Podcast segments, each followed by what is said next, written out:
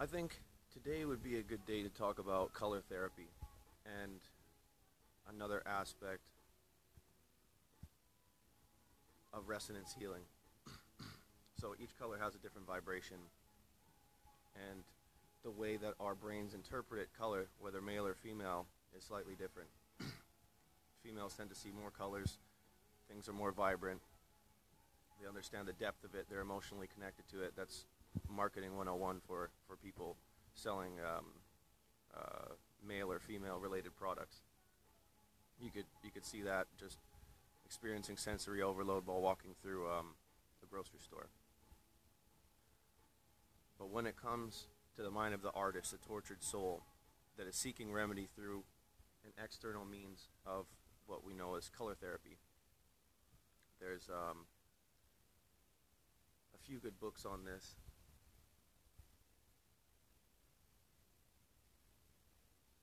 I can't seem to remember the names of them right now, but um, one was actually called Color Therapy. I forget uh, who the author was, but it seems like a person that is interested in art and the, the way that you blend colors together and create that kind of pop. Even if it's not what you envisioned in your mind before it actually came out onto the canvas or onto the page or onto the wall or it could be anything from graffiti to just doodling on on your homework or coursework or or I would take a pen and just be drawing a little cartoon in my dictionary and then every time that I'd flip through my dictionary I would just sit back and laugh. And then instead of the pages I would use the specific art that I had in the corner to to know which pages I, I learned specific words. So that was really, really interesting looking back on that now because I think that was in elementary school. But I think um, that color therapy is very, very underrated. How different colors can exhibit different moods, how different colors resonate with different chakras or different points of the Sephiroth or in the Tree of Life and how these colors actually influence not only the world around us and the way that people perceive us by wearing specific colors. This is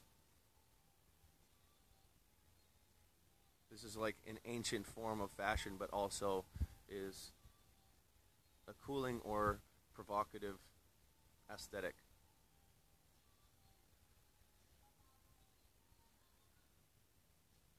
The other aspect is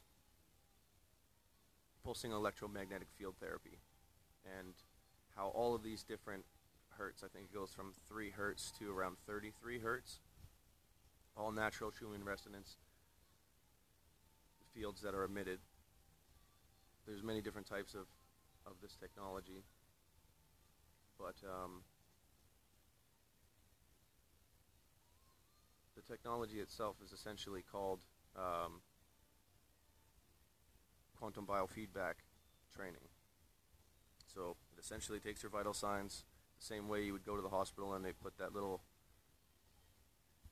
that little sensor on your finger and check your heart rate. But this, you just lay down on it, put your like hook your finger up to the little sensor. It'll tell you your heart rate. It'll tell you absolutely everything about you, and then it'll start to work to correct all of the imbalances really amazing integrative technology. But not only is it able to balance the left and right brain and heal the specific areas of your body that need the healing, it can tell you which organs are unaligned with their natural resonance that, that they need to be. This is essentially how Reiki is done when it's done properly, is being able to emit a specific frequency and then heal the specific area that way there's not going to be any imbalance and you can flow naturally. There's also um, a kid's cartoon called The Last Airbender where he goes through the seven chakras. Now I remember the first time I had ever aligned all seven of my chakras. I didn't know what I was doing. I had, I had no idea what was going on. I was trying to meditate, but I was sitting in the shower and trying to control my breath. So I had the water running over my face. And if I breathed too hard, then the water would go up my nose and I'd have to cough and I'd have to start all over again. And that was my way of, of training myself. And originally I thought I died in the shower. That was that was why I was pretty convinced that I died in the shower. And it started with me sitting in the same exact position that I was in sitting at the top of this mountain and I was sliding down but it wasn't like it wasn't rough. It was basically like I was sitting in the same position but now I was moving and I'm sliding down this hill and it looked like mud.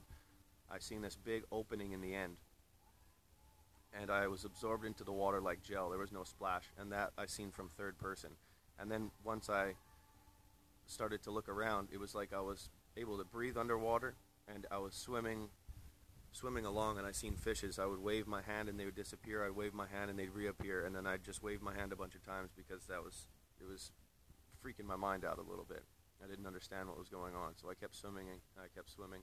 I found this canal and I started swimming through this canal. And when I came out through the other side, that's when I was kind of convinced that I died because there was flowers that I've never seen before, and I came out completely and totally dry. I was like, okay, I um, I died in the shower, so might as well might as well make the best of this. And I would pick up one flower and pick up another, and then it's like the image would distort, and they would both combine into one, and then I'd be holding the same flower, and both of the smells of the flowers I'd be able to pick up within this new version. and I wanted to know like what my surroundings were. So I looked one way, it was a field of specific type of flowers. I turned around, it was a whole new surroundings after that, and I turned around again, all new surroundings all over again. And I started laughing. I'm like, this is this is amazing.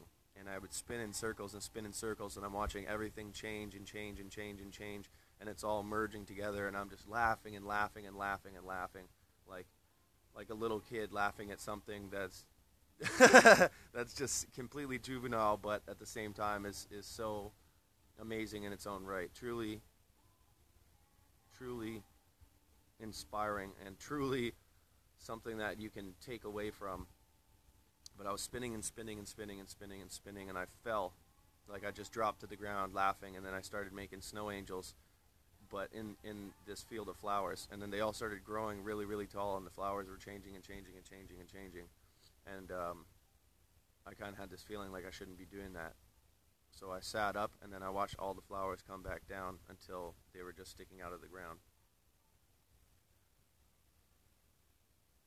And then that's when I kind of had to question, okay, do I want to stay here, or do I want to see if I if I died in the shower or not?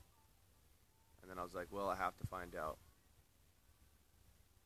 And I snapped out of it. I went and checked the time. It was 3:30 in the afternoon.